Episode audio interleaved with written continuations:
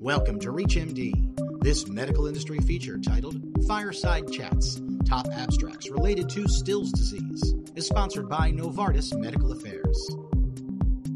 Uh, just a brief introduction. I'm Bella Mehta. I'm a rheumatologist and assistant professor in medicine at Weill Cornell uh, and Hospital for Special Surgery. Um, and Olga, do you want to introduce yourself? Of course. Hello, everyone. I'm Olga Petryna. I'm a rheumatologist and clinical assistant professor at NYU Langone Medical Center, Grossman School of Medicine. And uh, let's get right into this. Um, I'm going to talk about abstract 1633. This is being presented on Monday, uh, but I think it's a very important um, abstract that we need to discuss. Uh, again, there's not a it's very difficult to get randomized control trials in Still's disease because it's a rare disease. Um, so uh, this is titled a randomized double-blind a placebo-controlled study of anakinra in pediatric and adult patients with Still's disease.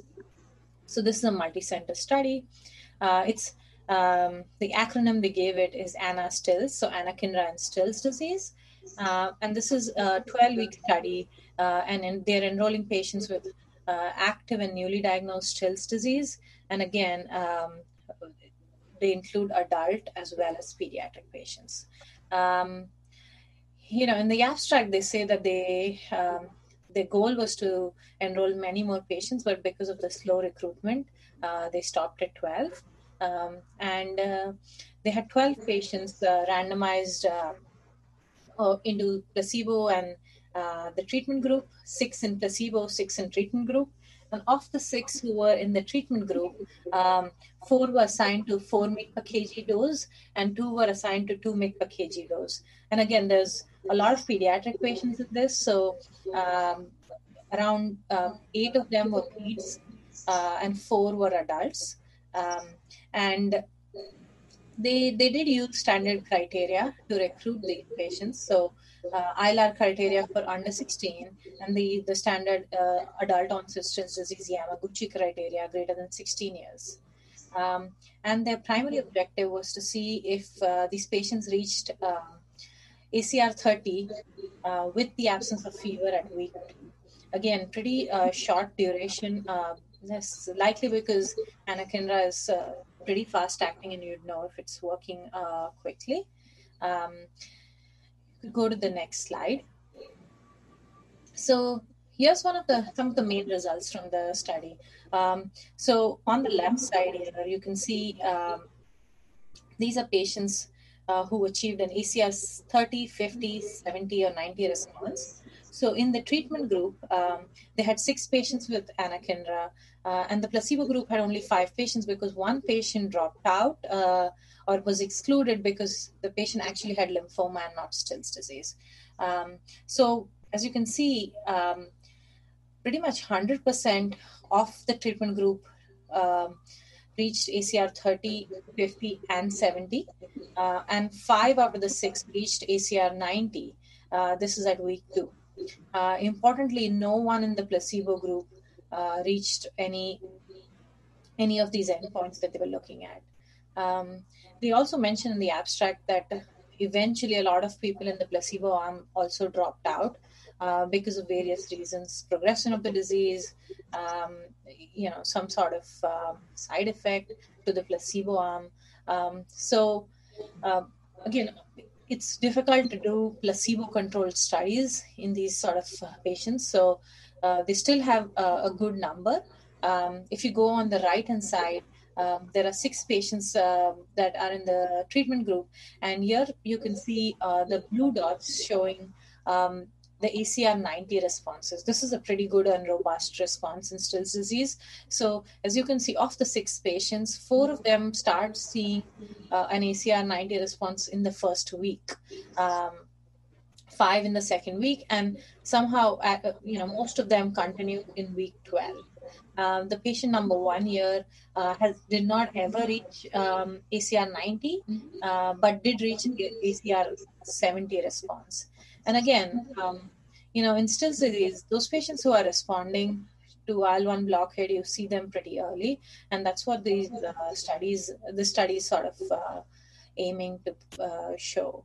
Um, again, a small study, but definitely important. Um, for Still's disease. Um, we could go to the next one. Olga, do you want to take this over? Of course, yes. So I think it's one of the very interesting studies presented this year, and it speaks about the outcomes of an evidence based guideline implementations in the hospital system when it came to treatment of patients with suspected MAS and HLH. And I think why, why this uh, abstract is important to begin with, because we all know that MAS or HLH is one of the most severe manifestations or complications of AOSD, and it has a mortality rate up to 20%. And one of the contributing factors to why mortality happens is the delay in diagnosis and treatment. So, if we can address this issue, obviously the outcomes would be much better. And that's what the abstract speaks about. Uh, if we can move on to the next slide, it will give us an idea about this study in general. So, what they did at the Boston Children's Hospital is they identified the patients with a high suspicion for HLH such as patients with uh, rheumatology oncology note, fever more than 38 Celsius, ferritin levels more than 500, and the patients who were uh, I, like were were seen either prior or post the implementation of the evidence-based guideline. So first of all, what the guideline was. The guideline was that if there is a concern for HLH or MAS, that would trigger a rheumatology consult. And then once rheumatology consult done, that will stratify patients on what needs to be done next. So if the patient had neuro symptoms, that would trigger neuro, neuro consult. If patient had high suspicion for infection, that would trigger ID workup.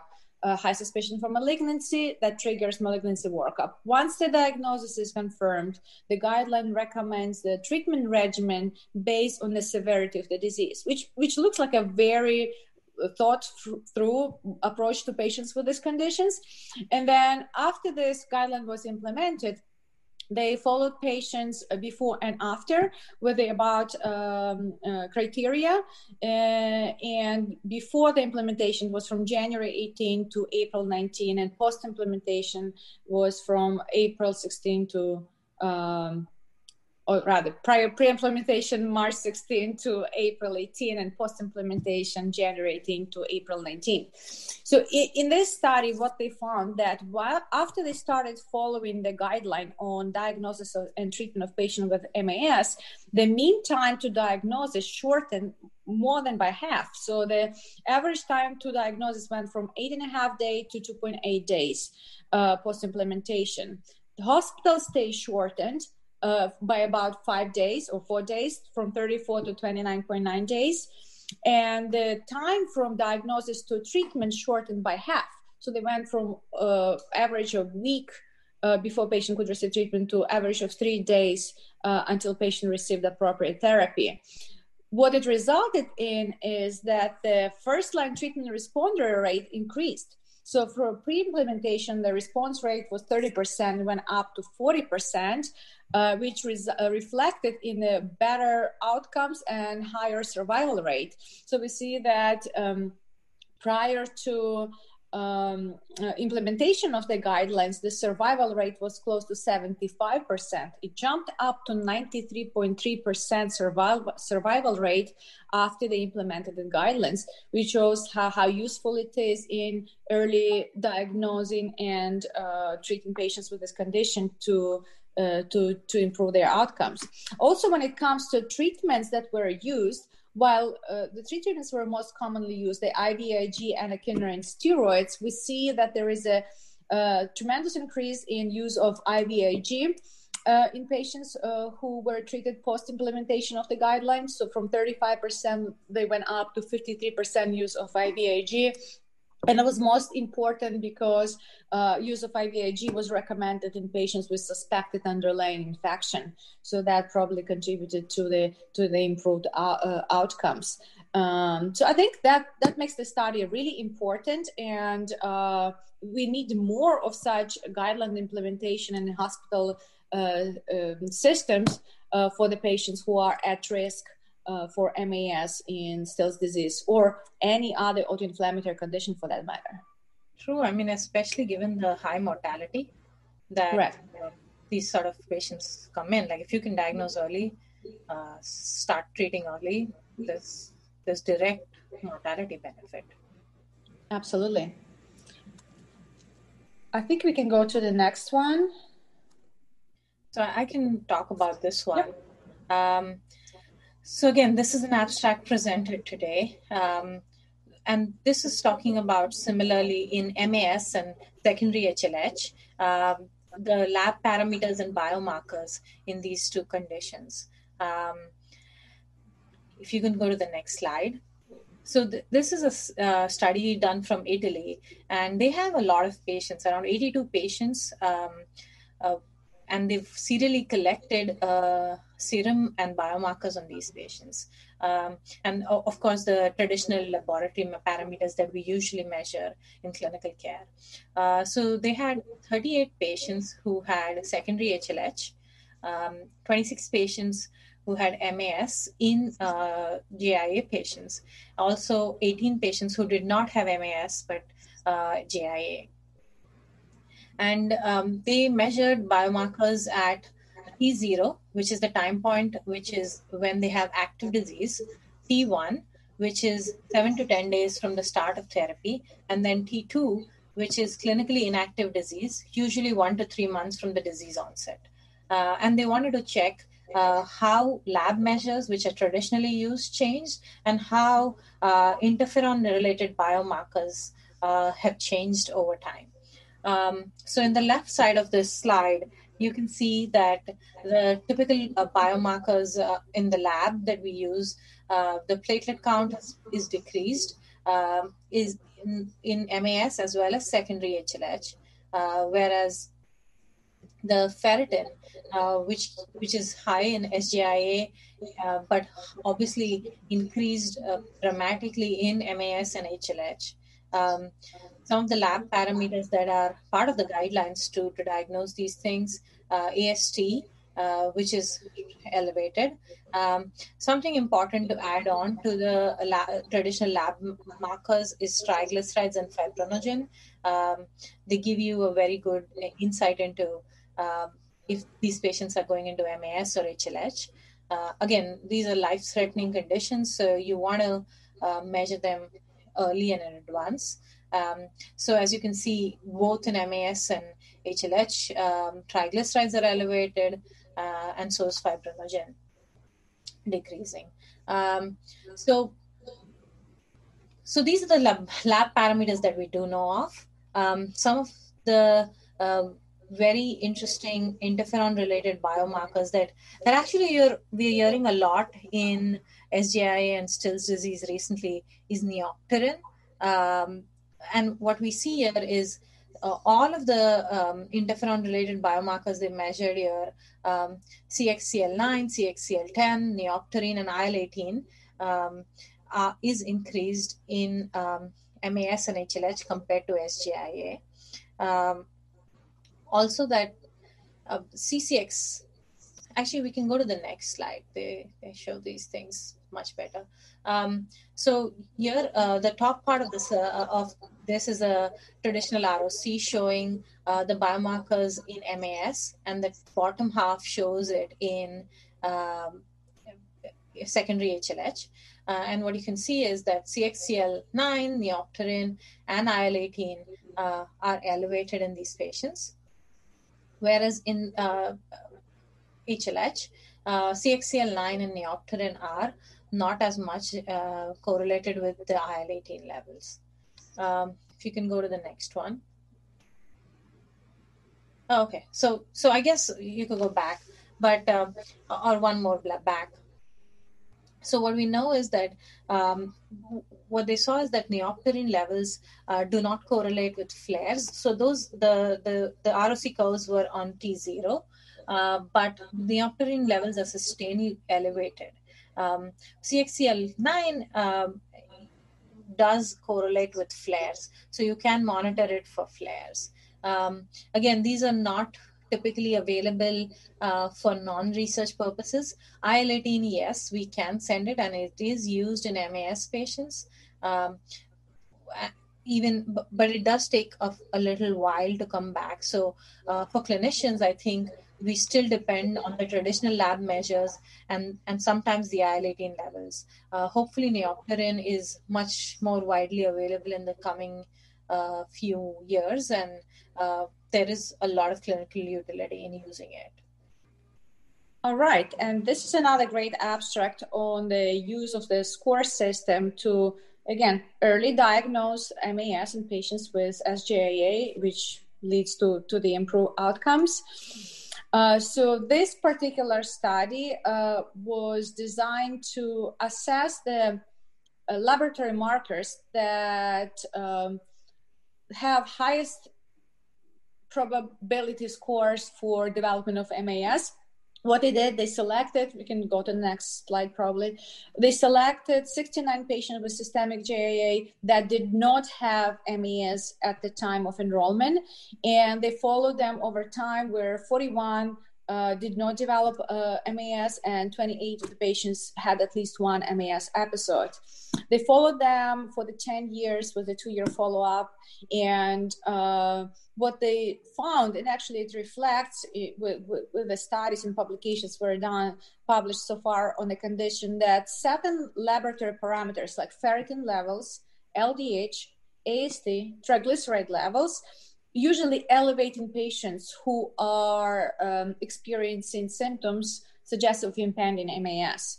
And then what they they use the regression coefficient based uh, scoring system to assign the weight to each of the uh, laboratory parameter, uh, put it in a scoring system, and saw how well the system predicts the, the MAS in patients that are at risk.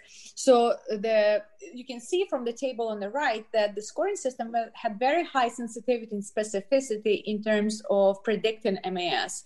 And amongst the parameters used, ferritin levels and LDH had the highest value with ferritin was score 3.5 and LDH having score of 2.5. Uh, as per this study, any patient with a score of five or more had very high chance of developing um, MAS. So, for example, 27 out of 28 patients who developed uh, MAS had score of more than five.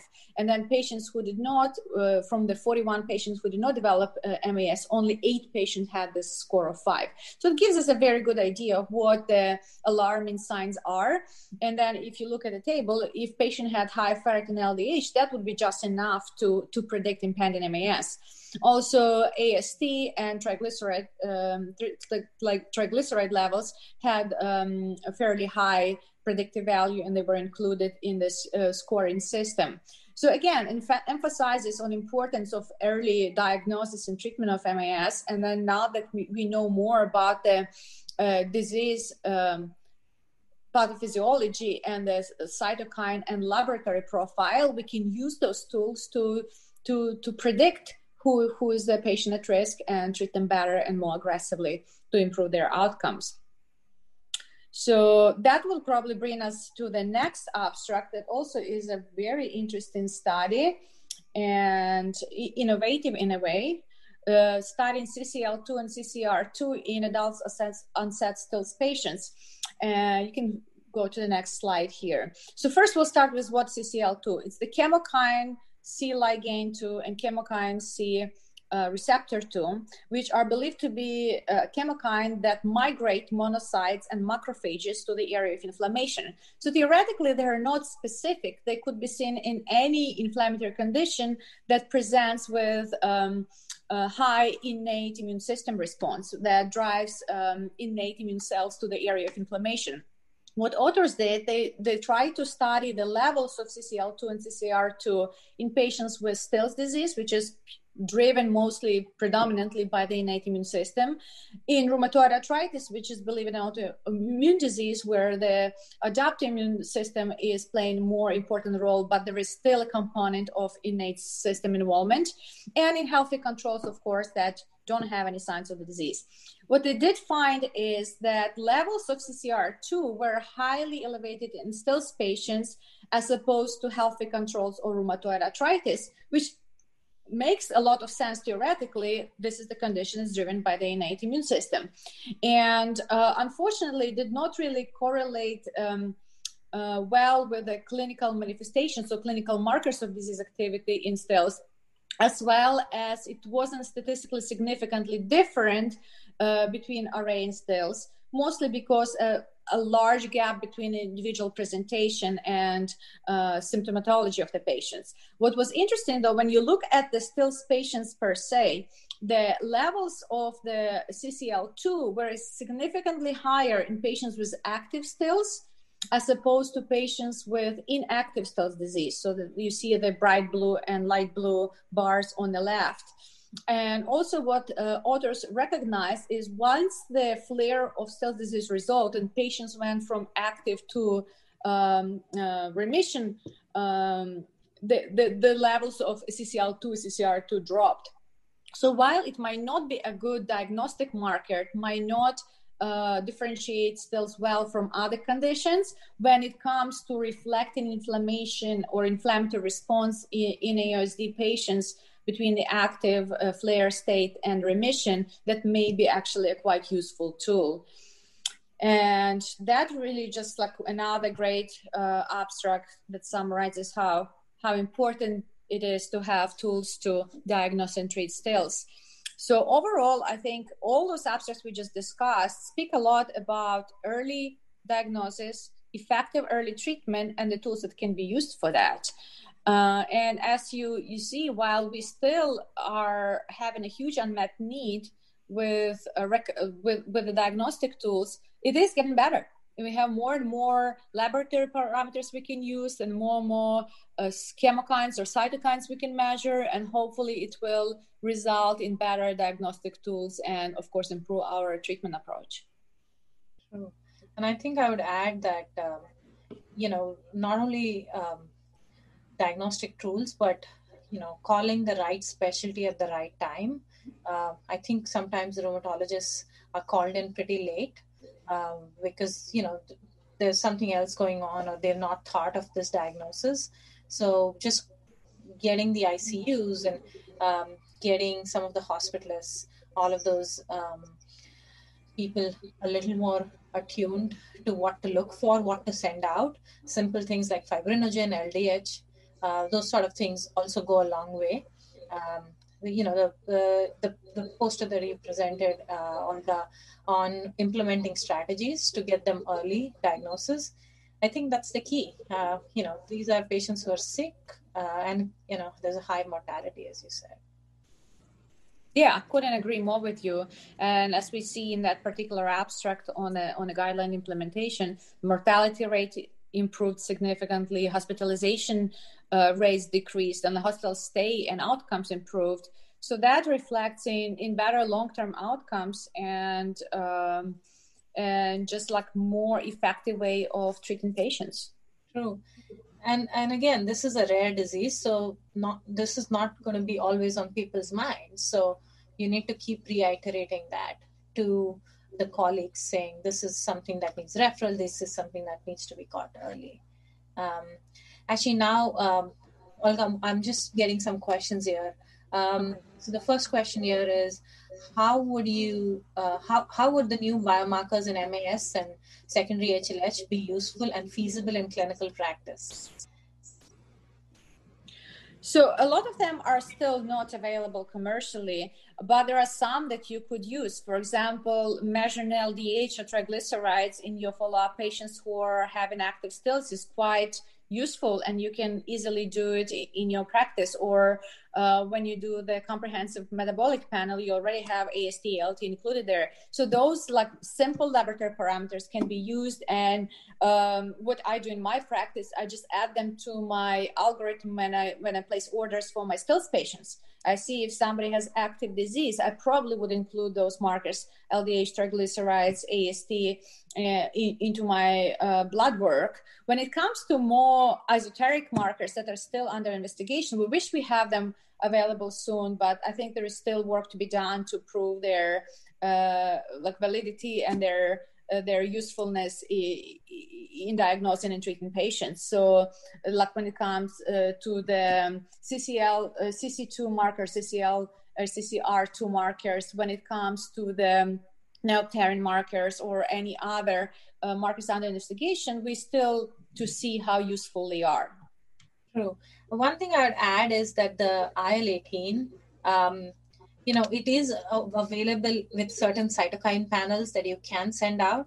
Uh, but if it's a sick patient, especially in the hospital or something, you want to go with the clinical stuff. Uh, you want to go with the traditional lab uh, markers, which come back soon. Um, uh, but the IL-18 does come back in a week or so. So um, this time, sometimes you can send it with cytokine panels. Um, I, I, think neopterin is getting much much more popular. I don't know when it will be commercially available, but uh, I'm sure there'll be labs looking out for that. Yeah, I think we have another question. What is the significance of the finding of elevated CCL2 in patients with AOSD? So, what that uh, abstract we just discussed tells us is that the levels are particularly elevated in patients with active disease as opposed to those that are in remission. So, potentially, it could be a good marker to diagnose active flare.